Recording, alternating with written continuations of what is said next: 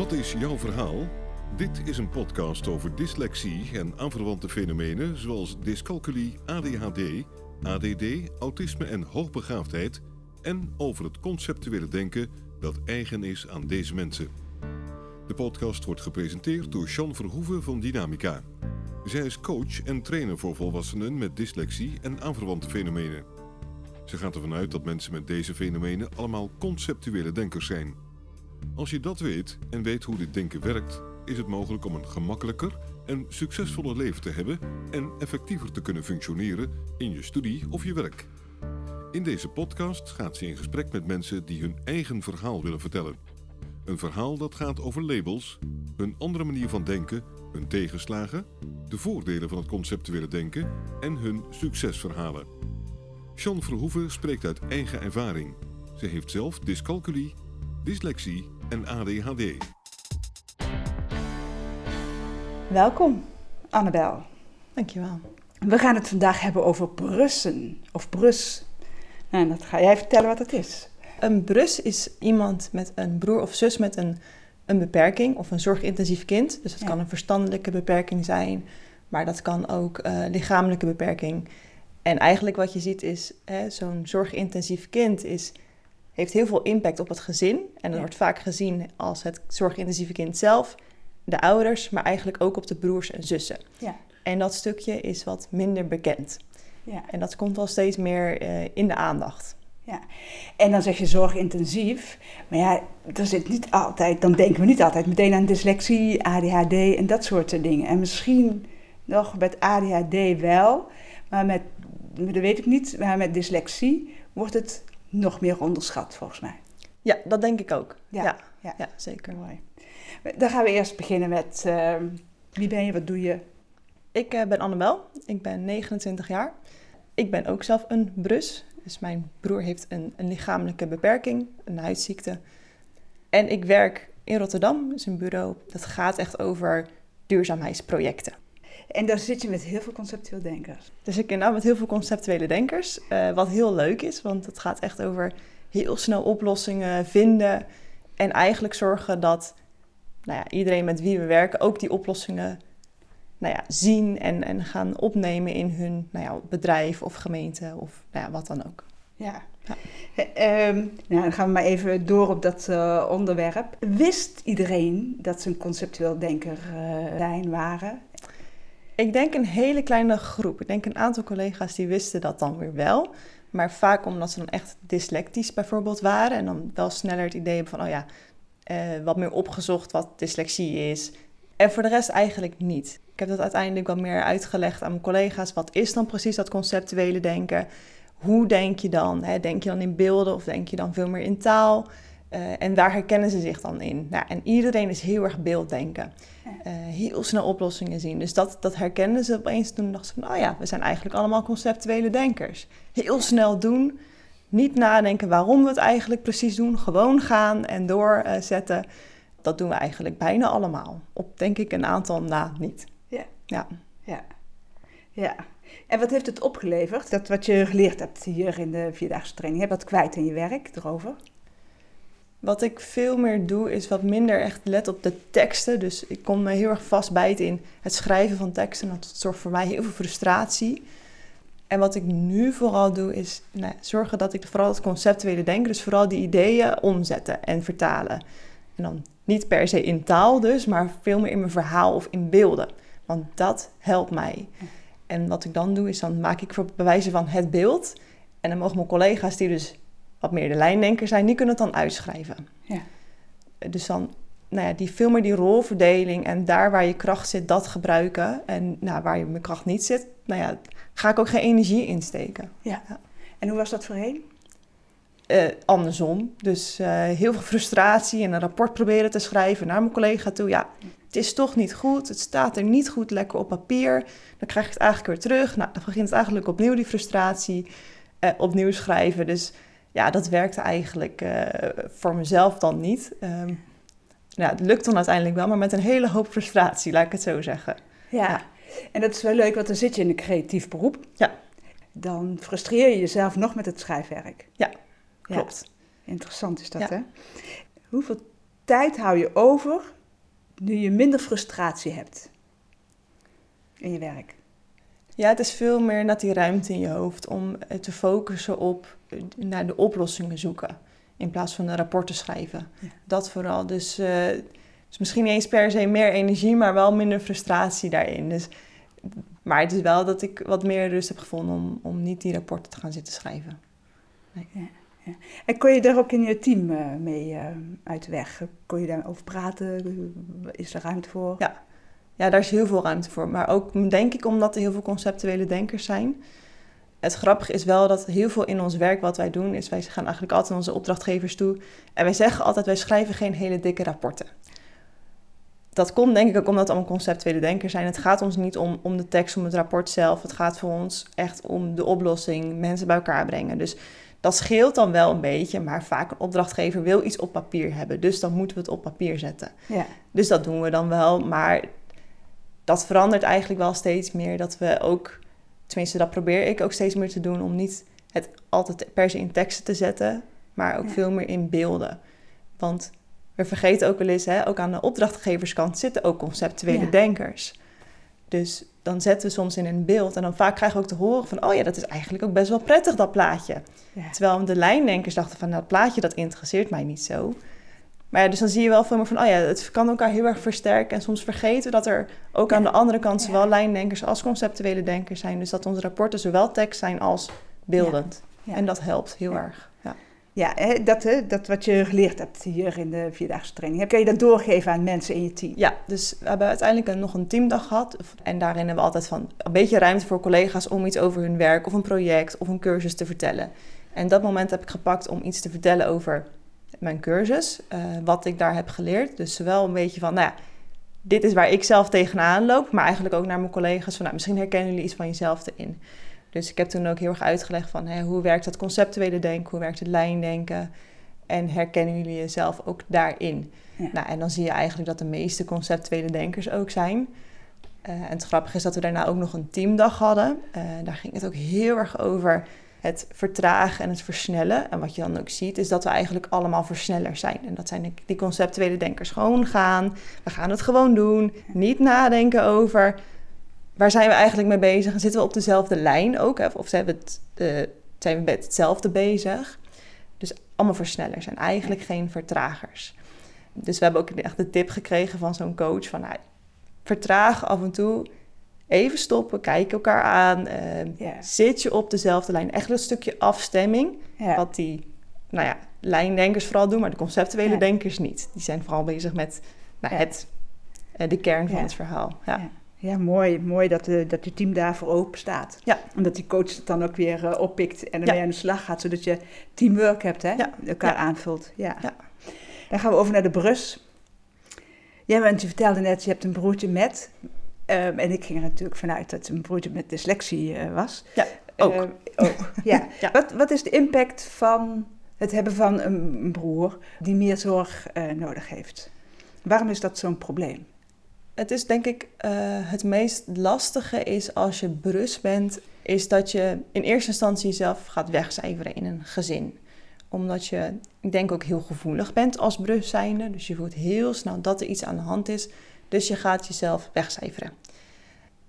En wat je daarnaast, dus dat onder andere, maar je bent ook veel sneller zelfstandig.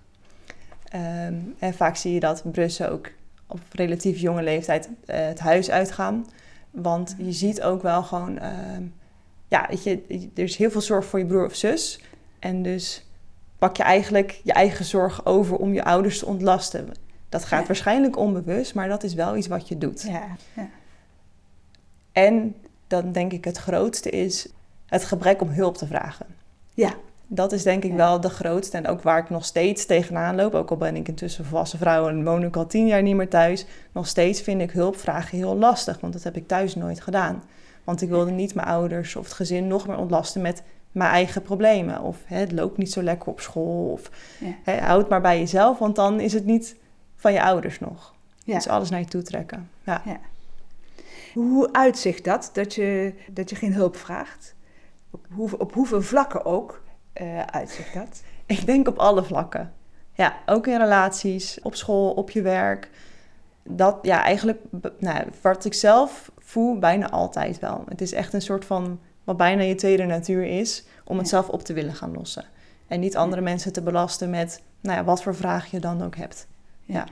Hoe is je schoolcarrière gegaan? Ik was, omdat ik onder andere in Brussel was, eigenlijk heel erg onzichtbaar. Op school cijferde ik mezelf weg. En ik denk dat ik achteraf als kind heel veel frustratie had.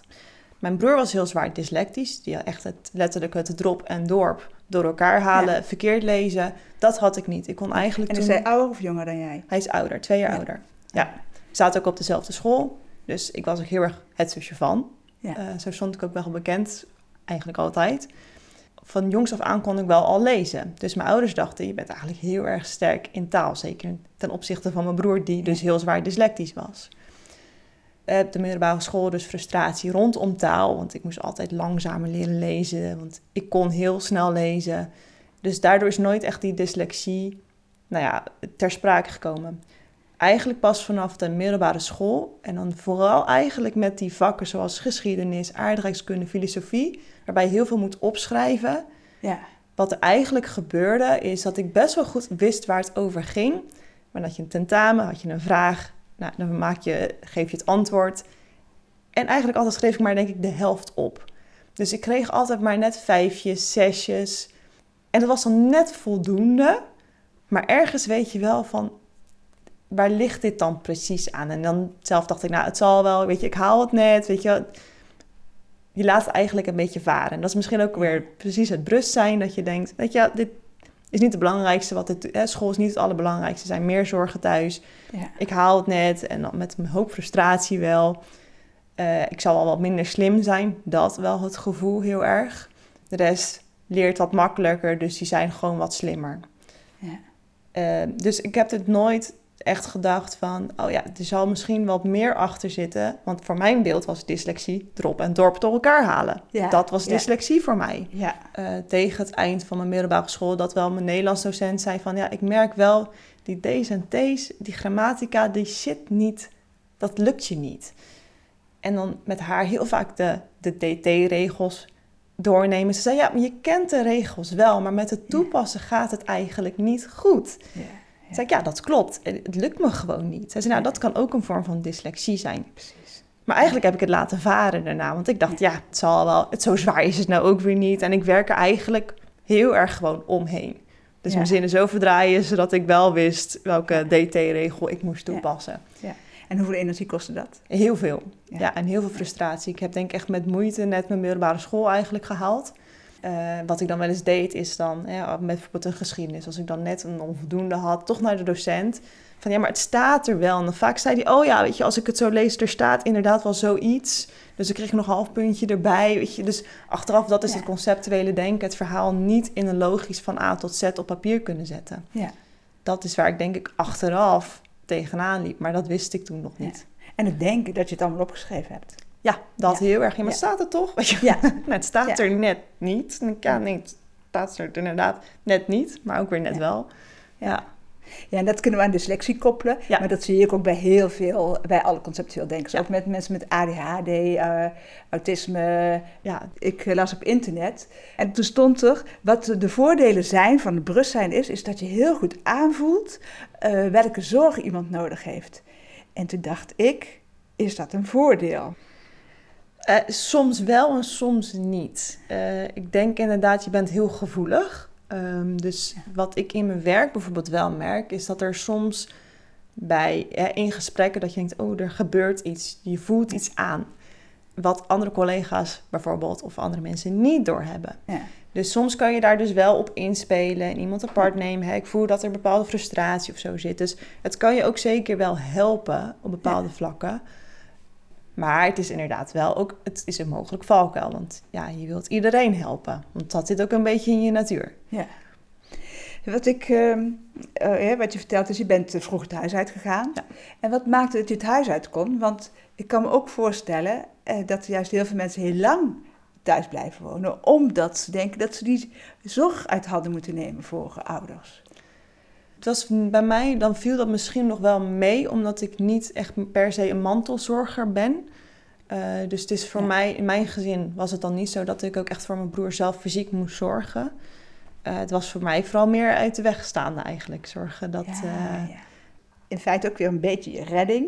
Ja. Dat het niet ophoudt als je het huis uit bent. Nee, nee zeker niet. Absoluut niet. Nee, ik, eigenlijk juist toen ik het huis uit was, liep ik zelf tegen een soort van de lamp aan. Ja, Toen pas merkte ik van, oh ja, weet je, dan opeens kom je in een positie dat je jezelf op nummer 1 moet zetten. En dat voelt dan zo onnatuurlijk. Uh, dat ik dat heel frustrerend vond. En eigenlijk toen dacht ik, er zit iets niet goed. Ik voel me niet lekker in mijn vel. Want toen zat ik opeens uit mijn comfortzone, uit een rol die ik niet gewend was nou, toen ook naar onder andere psychologen gegaan en allemaal dat, uh, dat soort zaken. Ja, en dan komt inderdaad ook onder andere dat brust naar boven. Ja, ja. ja. Uh, wanneer, wanneer wist je dat je dyslexie... Uh... dat echt, ik denk pas vorig jaar dat ik dyslectisch ben. Um, en dat is meer inderdaad dat ik wel merkte van ook in mijn werk, die rapporten schrijven, dat lukt me gewoon niet. Vooral om de structuur duidelijk op papier te zetten. En toen moest ik toch weer denken aan die Nederlands docent die tegen me zei misschien ben je dyslectisch. Dat ik, nou, laat ik misschien toch wel wat meer op gaan zoeken wat het allemaal precies inhoudt. En toen kwam ik er ook achter dat het niet altijd om die spelfouten gaat, maar dat het veel meer gaat over hoe je schrijft, of je taaltechnisch bent. Of ja, toen vielen er heel veel nou ja, kwartjes van, oh ja, ik merk in overleggen ook wel eens als je dan praat. Ehm, dat ik net even wat langer moet nadenken over wat is dan precies de. Eh, om die vertaling van wat ik zie, wat ik hoor, te vertalen naar een conclusie bijvoorbeeld. Collega zegt, ja, je bent stil. Dan denk ik, ja, maar ik heb even één of twee seconden nodig om zeg maar die schakeling te maken die mijn collega's niet nodig hebben. Ja. Dus zij kunnen het gewoon bewijs van voor mijn gevoel uitflappen. Ja. En ik heb vaak op het moment dat ik ophang, dat ik denk, oh, dat, zo zit het in elkaar. Of zo moet ik het vertellen. Dat vooral.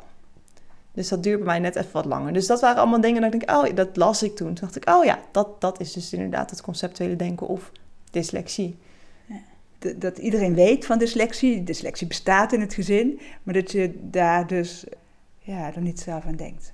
Ja. Nee. Nee, en zeker omdat inderdaad, mijn broer dus wel heel zwaar dyslectisch was. Ja. Dus ja, dat is ook het beeld wat je dan hebt. Ja. En ik was, voordat ik überhaupt naar de basisschool uh, ging, kon ik al lezen. Dus ik denk dat dan die mogelijkheid van dyslexie al heel snel afgeschreven wordt. Ja.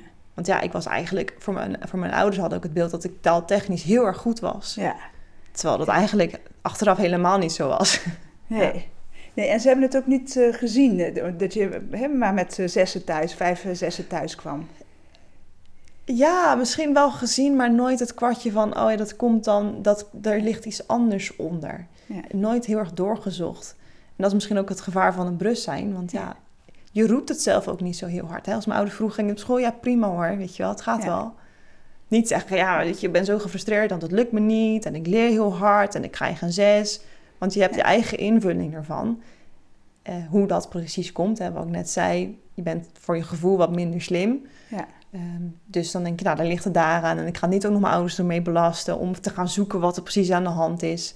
Dus je laat het eigenlijk een beetje varen. En het is, nou ja, het is wat het is. Ja kijk, als kind worden, worden natuurlijk allemaal gevoelig geboren. En, als je, en je voelt dan of dat er iets klopt of niet klopt. Dus van jongs af aan ga je je al uh, terugtrekken, uh, onzichtbaar maken. En dan wordt het ook heel erg moeilijk voor ouders, leerkrachten of wat dan ook om te zien wie je bent. Um, alleen de verantwoordelijkheid ligt bij ouders en bij uh, leerkrachten en niet bij jou hè? als klein, als klein kind op school. het is niet jouw verantwoordelijkheid wat er gebeurt. Nee. Ik, uh, nou, hier vooraf hadden we het er uh, nog even over. En uh, mantelzorg en gehandicapt. En ik had het wel gelezen en toen dacht ik, oh, ik ben ook een uh, brus. Ik heb een gehandicapte zus gehad, een zwaar gehandicapte zus. Nou, de impact is erg groot. Dat, als ik gezin van herkomst kijk, nou, dat, de impact is erg groot. Ja. En ik ben echt heel blij. Ja. Ook moet er niet aan denken als je in een gezin van acht zit uh, überhaupt van twee ook. En je hebt een, uh, iemand die, die zo opvalt en die, waar je altijd zorg voor hebt. Ja, En voor moet wijken. Ja. Wat doet het met je dat je dyslexie niet eerder gezien is? Op een bepaalde manier frustratie. Dat ik denk, oh, had ik dit maar eerder geweten, want dan, hè, wat ik zei, heel hard leren, denken dat je dom bent. Uh, nu weet ik dat het, dat, dat niet is. Hè, dat ik wel slim ben of ja, dat het op een andere manier denken is. En dat, dat ik die krachten misschien veel meer had kunnen benutten. Dus vooral meer dat ik denk van, nou, had ik het maar geweten.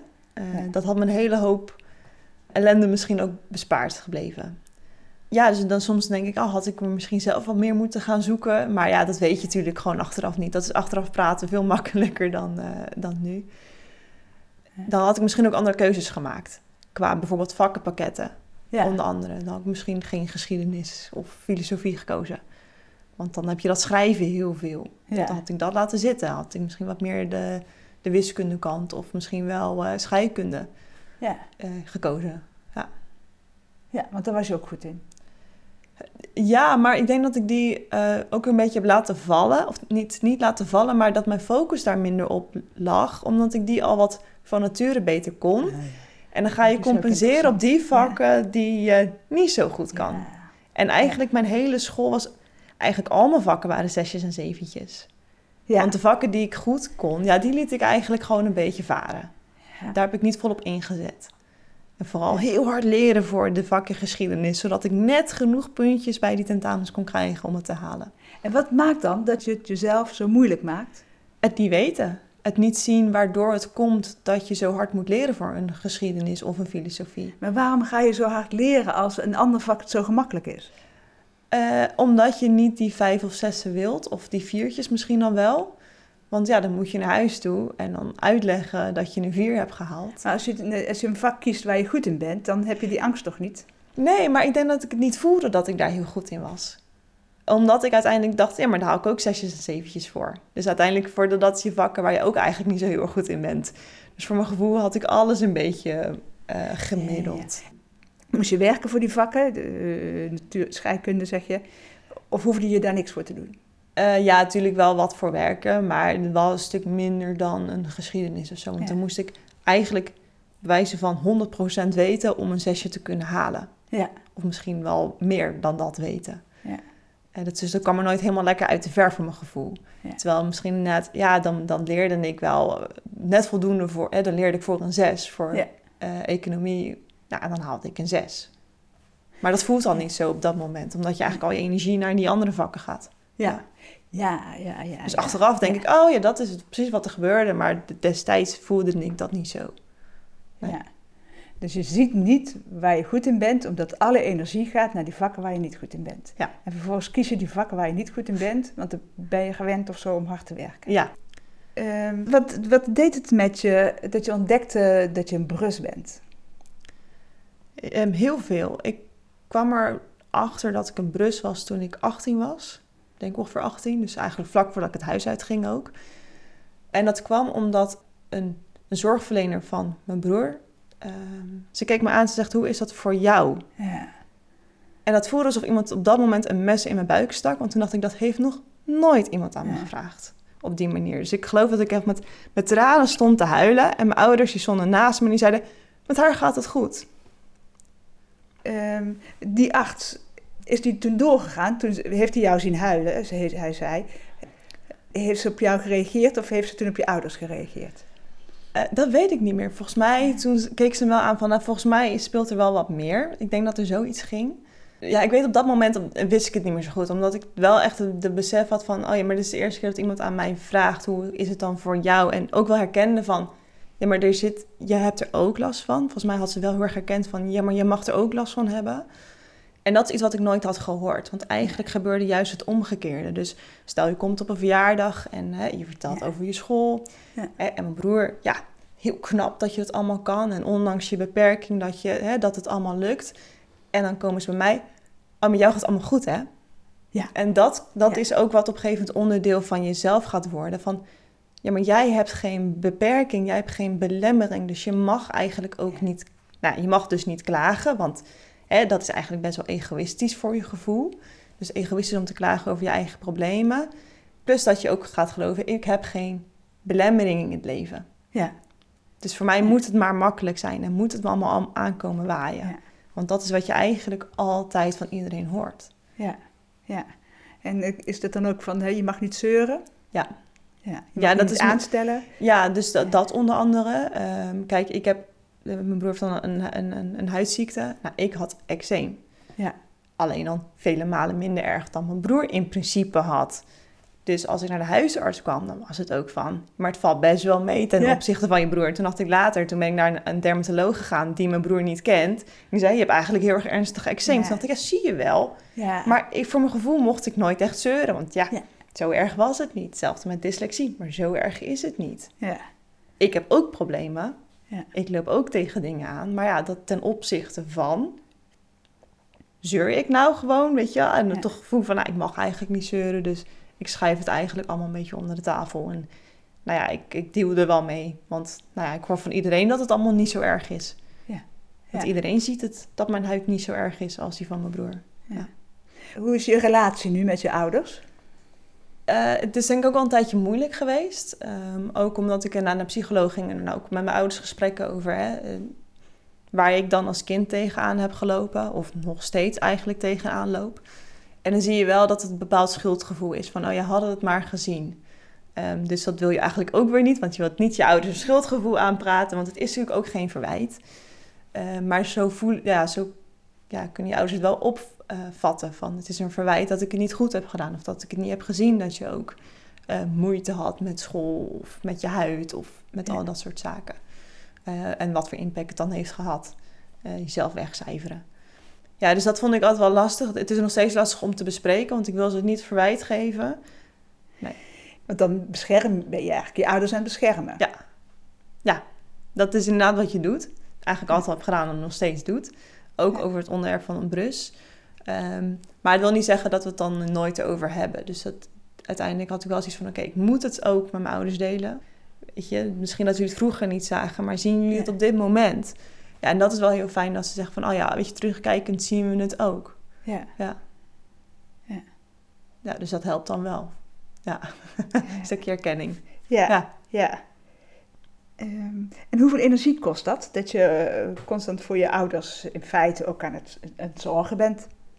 Eh, een lastige vraag, omdat, het, omdat je het zo lang hebt gedaan, misschien al vanaf kinds af aan, dat je voor je gevoel is het soort je tweede natuur. Maar tegelijkertijd denk ik wel, onbewust gaat het heel veel energie vreten. Ja. Je hebt jezelf wel heel moeilijk gemaakt op die manier. Ja. Ja, dat vooral. Maar het is, ja, dat is misschien ook het linken, is dat eh, je wordt die zorgzame eh, persoon die nooit hulp vraagt. Dus je maakt jezelf heel erg onzichtbaar ook. Ja.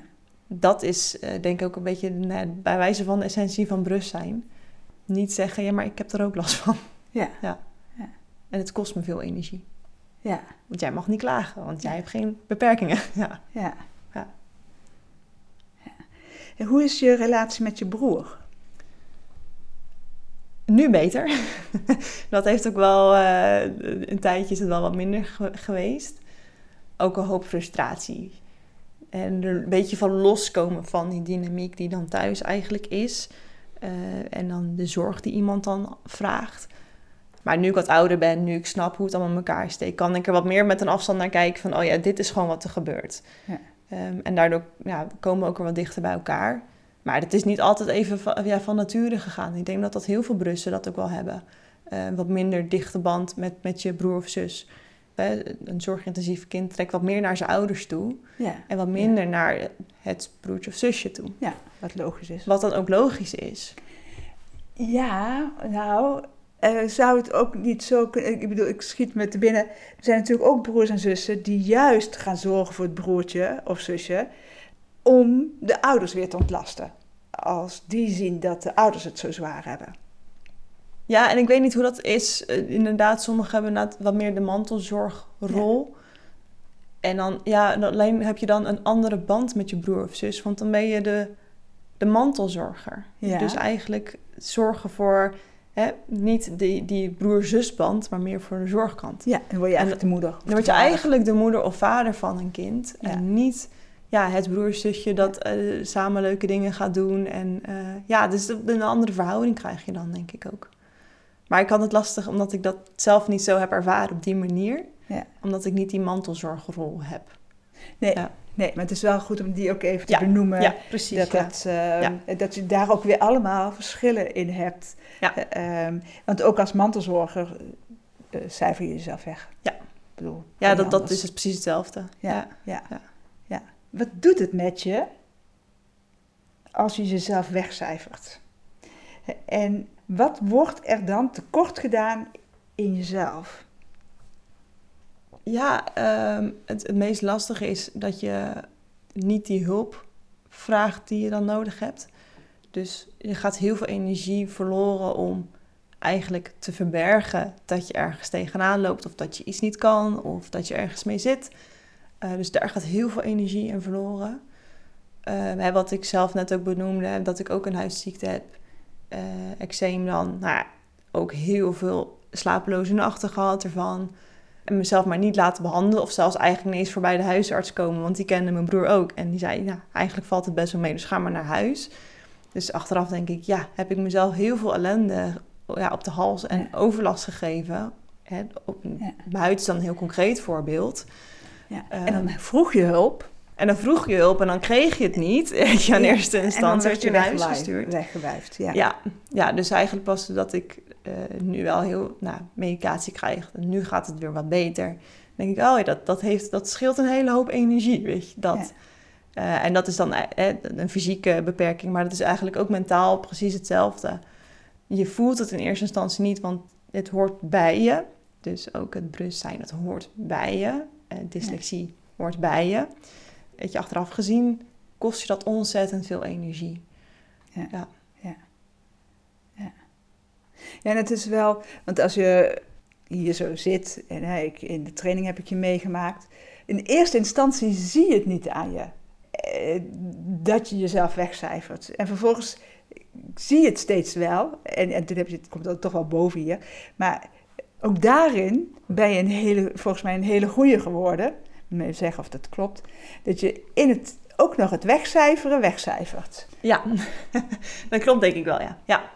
Je leert op een bepaalde manier omgaan dat niemand ziet dat je een brus bent of dat je ergens mee zit ja, dingen als wegcijferen. Uh, jezelf niet op de eerste plaats. Dat is misschien ook wel een deel dat ik al wel een tijd mee bezig ben geweest om dat niet te doen, om mezelf weg te cijferen. Dus daar ben ik ook wel net met inderdaad onder andere psychologen wel mee bezig geweest. Dus het is wel iets waar, waar ik nu heel erg bewust van ben dat ik mezelf ja. wegcijfer. En dat ik denk, oh ja, dat wil ik niet doen. Zo wil ik niet meer zijn.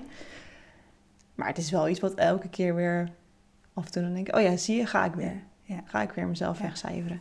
Ja. Dus ondanks dat ik er wel bewust van ben, dat ik er heel lang, eigenlijk al misschien al bijna tien jaar mee bezig ben om mezelf niet weg te cijferen, is het wel iets wat nog steeds elke keer een beetje ja, mijn valkuil kan zijn om, dan, om daarin te trappen.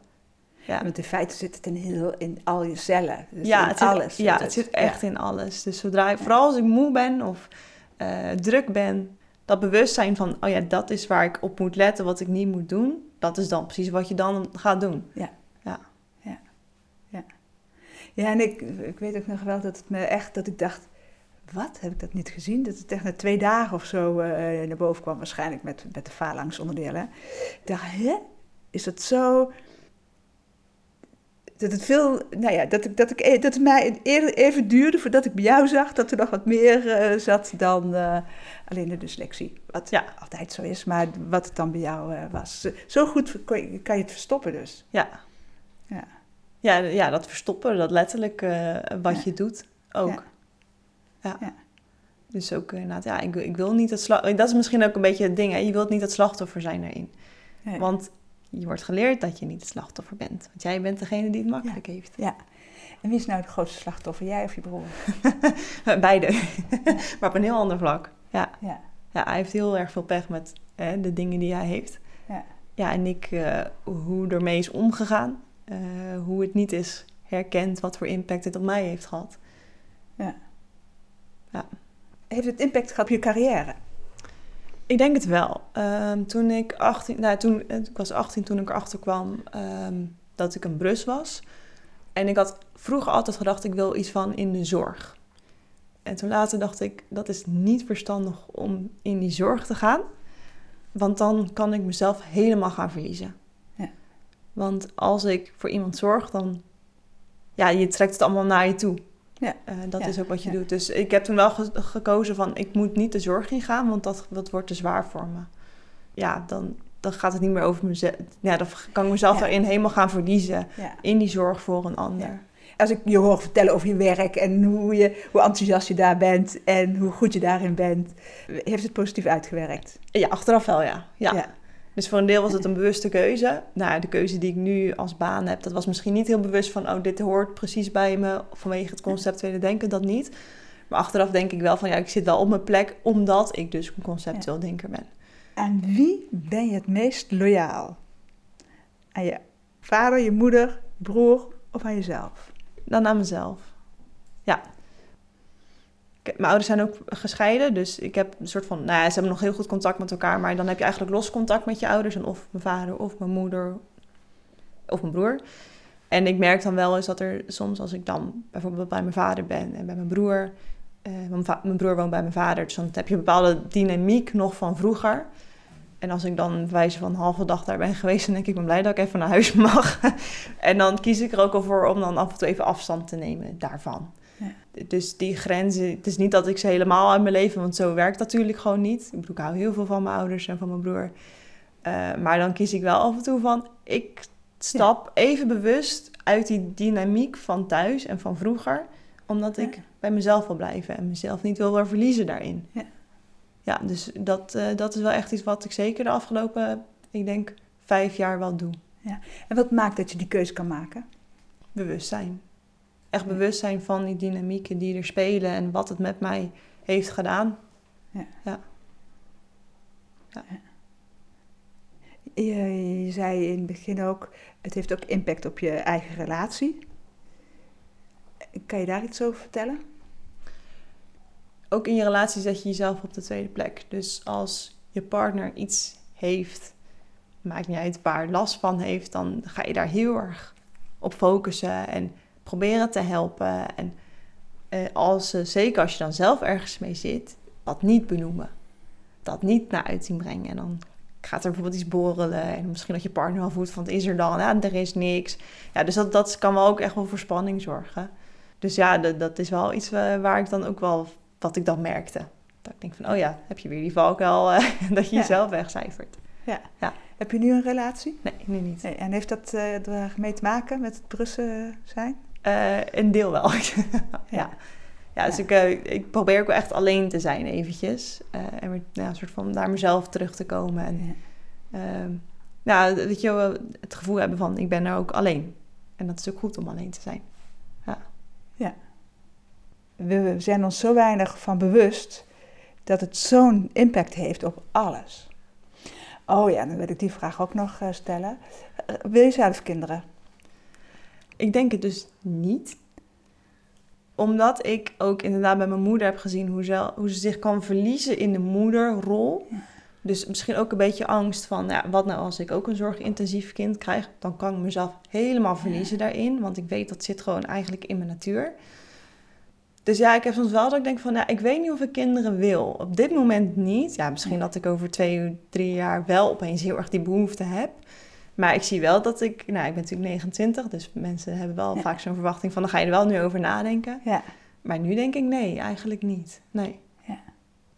Nee, omdat ik Nee. zie wat voor, ja, wat voor impact het kan hebben als je... Nou, het hoeft niet eens per se een, een zorgintensief kind te zijn, maar sowieso de rol van moeder zijnde. Ja. Dan denk ik, poeh, dat eh, lijkt me wel zwaar. Ja, Ja. Ja. Is het ook. Wordt eh, ver onderschat, zelfs bij Ja. gewone gezonde kinderen. ja precies. Dus Ja, daarom denk ik, nou, ik weet wil, niet of dat bij mij past dan wat dat betreft. Ja. Ja, ja. Heb je tips voor ouders als van Brussen? Ja, ehm, neem ook inderdaad echt wel tijd voor de brus. Eh, zorg dat je echt tijd hebt die ononderbroken van je broer eh, voor de brus is. Ik denk dat dat het meest lastig is, want ik merkte ook wel als mijn ouders bijvoorbeeld even aandacht hadden voor mij, dan kon mijn broer ook wel gaan jengelen en ja, dan gingen ze weer. Ja. Dus hij kon ja, misschien bewust of onbewust de aandacht weer terugnemen. Ehm, dus dat is denk ik een hele belangrijke. En inderdaad, ook op school. Je mag best erkennen dat ook een broer of zus tegen dingen aan kan lopen. Op wat voor vlak dan ook. Dus daar ook echt al bewust ruimte voor geven van... Hè, of voelen, hè, ik merk Ja. dat je heel hard leert, maar het komt niet uit de verf. Hoe komt dat dan precies? Of ehm, ja, daar gewoon wat meer op doorvragen. Want een broer of zus gaat niet die hulp Ja. zelf vragen. Dus nou ja, een stukje bewustzijn denk ik van ouders. Van ja, ik heb een zorgintensief kind, maar ook een kind wat daar nou ja, best wel ook tegenaan kan gaan lopen. Uh, en daar gewoon nou, misschien wat meer wat, wat voelsprieten ook voor uh, openstellen. Ja. Ja. Ja. en wat ik dus straks, en die vind ik wel belangrijk om nog eens te herhalen, ga met, met die brus naar een andere arts. Ja, wat, ja dat ook. ja, ja, want ook artsen kunnen zich uh, ja. blind staren op. Ja. Maar ga naar een andere, ga naar een andere arts. Ja, ja dat zijn ook van die kleine dingen. En eh, ook op verjaardagen, als, als mensen vragen of ervan uitgaan dat het goed gaat met het, het niet zorgintensieve kind. Ja, uh, ook dat, bespreek dat met je kind. Van hey, ik voel dat best wel vaak mensen ervan uitgaan dat je geen belemmeringen hebt. Dat is natuurlijk niet zo. Ja. Want iedereen heeft belemmeringen, maar op een ander vlak. Ja. ja. ja. In hoeverre is het van belang dat ouders zich uitspreken dat het zwaar is?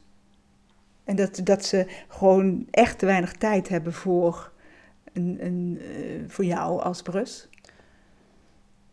Ja, ik denk dat wel belangrijk is dat hè, wat je voelt als kind is van... Oh, het is zwaar voor mijn ouders, het is zwaar voor mijn broer of zus. Maar ik denk ook wel dat we wat meer de aandacht ook kan leggen naar voor het hele gezin. Inclusief de broer of zus. Ja. Ik denk daarom dat het ook zo lang onzichtbaar is geweest. Want het is altijd hè, de ouders en het, het kind, het zorgintensieve kind. Uh, en ik denk dat ik het wel fijn zelf kan, hè, want ik was pas veel ouder dat ik erachter kan van, oh ja, maar het kan ook bij mij, weet je Het heeft ook met mij te maken, want ik hoor er ook eigenlijk bij. Ja. Dus ja, dat mag je denk ik ook wel gewoon benoemen dat het voor iedereen zwaar is en niet alleen voor de ouders en het kind. Heb je tips voor brussen? Uh, wat mij heel erg heeft geholpen, inderdaad gewoon even online te zoeken. Uh, wat houdt er precies in? Uh, want dat is ook een stukje herkenning. En dat vond ik zelf heel prettig om te lezen. wat ik zelf wel opviel is, nou, ik dacht eerst van ja, mijn wat je net zei, er zijn allemaal verschillende soorten broers of zussen. Allemaal verschillende soorten aandoeningen. En er zitten wel verschillen in, maar er zitten ook heel veel overeenkomsten in. Dus maakt niet uit of het inderdaad meer lichamelijk, chronisch, verstandelijk. Nou, dat maakt eigenlijk vrij weinig uit op de meeste vlakken. Dus dat vond ik wel heel fijn om af en toe te lezen. Van, oh, dat stukje herkenning, dat vond ik, nou, dat heeft voor mij 50% geschil, denk ik. Ja. ja. ja. Dus vooral online zoeken. Ja. En heb je een tip voor een goede website? Want ik heb wel wat gezocht en verder dan dat je een goede verzorger bent, uh, kom ik niet. Er is volgens mij ook een Facebookpagina, dus echt een groep waar mensen ook wel eens hun verhaal delen. Dus daar kan je ook altijd je eigen verhaal plaatsen. Uh, maar zo ook in, op Instagram zijn er ook mensen, uh, er is er ook iemand die heet Mijn Brusverhaal, zij tekent over het bruszijnde. Wat ik zelf als conceptuele denker altijd heel fijn vind om te zien, want zij tekent in plaatjes hoe het dan is. Want inderdaad, eh, heel veel ik denk dat heel veel mensen brust zijn, maar niet herkennen dat ze brust zijn. Kan je daar een voorbeeld eh, van noemen? Nou, wat je net misschien ook voor jezelf net benoemde. Uh, best wel veel mensen... Ja, als ik ook met mensen over praat, dan, dan zeg ik altijd van... Nou, ik ben bijvoorbeeld een brus. Ja, wat is dan een brus? Van ja, ik heb een zorgintensieve broer of zus. Oh ja, dat heb ik eigenlijk ook. En dan ga je wat meer vertellen van... Ja, maar weet je, hoe, waar merk je dat dan aan? Of wat betekent dat dan? En als je dan gaat vertellen, dan denk je... Oh ja, Ah, Inderdaad. Ja. Dat doe ik ook. Ja. Dus ja, je, je, hoeft er niet altijd heel erg bewust van te zijn dat bewustzijn zoveel impact heeft gehad. Want jij neemt het voor lief, want het is altijd al zo geweest. Ja. Ja. En dan kan het zijn dat je dan al die, ja, die kwartjes vallen van... oh ja, maar daar, daardoor komt het dat ik vroeg zelfstandig ben. Daardoor komt het dat ik mezelf misschien wat vaker wegcijfer van andere mensen. Ja. ja, dat kan door dat bewustzijn komen. Ja. ja. Ja. En ehm, nog even over het woord brus. Kan je uitleggen waarom het brus heet? Of waar het, uh, want het is in feite een afkorting. Ja, dat weet ik eigenlijk ook niet. Je hebt volgens mij een mengeling van broer of zus. Uh, want, nou, wat ik net zei, ik ben altijd broer of zus. Of in mijn geval dan het zusje van ja. uh, genoemd. Dus ja, je bent altijd, dus nou ja, brus. Ja. Broer of zus van. Ja. Twee halve woorden aan elkaar. Kun je nog één voordeel noemen van het brus uh, zijn? Of wat je misschien al eerder verteld hebt, maar om daarmee af te sluiten. Uh, ik zie het nu als mijn kracht dat ik gevoelig ben. Omdat ik weet hoe ik die kracht kan inzetten. Dus heel snel eh, dynamieken tussen mensen. Je weet, eigenlijk hoef je maar bewijzen van naar een groepje mensen te kijken om te snappen hoe de dynamiek tussen die mensen in elkaar steekt. Uh, dus dat vind ik een, een, voordeel. Ja, en ook wel het, het vroeg zelfstandig. Dat, dat vind ik nu ook heel prettig. Ja. ja. ja, dus dat zijn wel de... Er zitten zeker voordelen ook aan. Ja. Nou, mooi. Dankjewel. Dankjewel voor dit mooie gesprek. Ja, jij ook bedankt. Ja. Wil je reageren op deze podcast of heb je vragen? Stuur dan een mail naar podcast.dynamica.nl. De reacties zullen worden meegenomen in volgende podcasts. John Verhoeven geeft coaching, workshops en trainingen. Wil je meer informatie? Kijk dan op www.werkendyslexie.nl of www.geniaaloprechts.nl of bel 020 639 1099 020 639 1099. Jean Verhoeven heeft twee boeken geschreven over dyslexie, Slimmer dan je baas en Dyslexie, Stoornis of Intelligentie. Deze boeken zijn te koop in elke boekhandel. Stuur de podcast door naar iedereen waarvan je vindt dat ze meer zouden moeten weten over dyslexie, ADHD, ADD, dyslexie, dyscalculie, autisme en hoogbegaafdheid en het conceptuele denken. Deze podcast is gemaakt in samenwerking met Marcel de Hoog van Storytelling Media. Hij verzorgt de technische, redactionele en morele ondersteuning. Tot de volgende aflevering.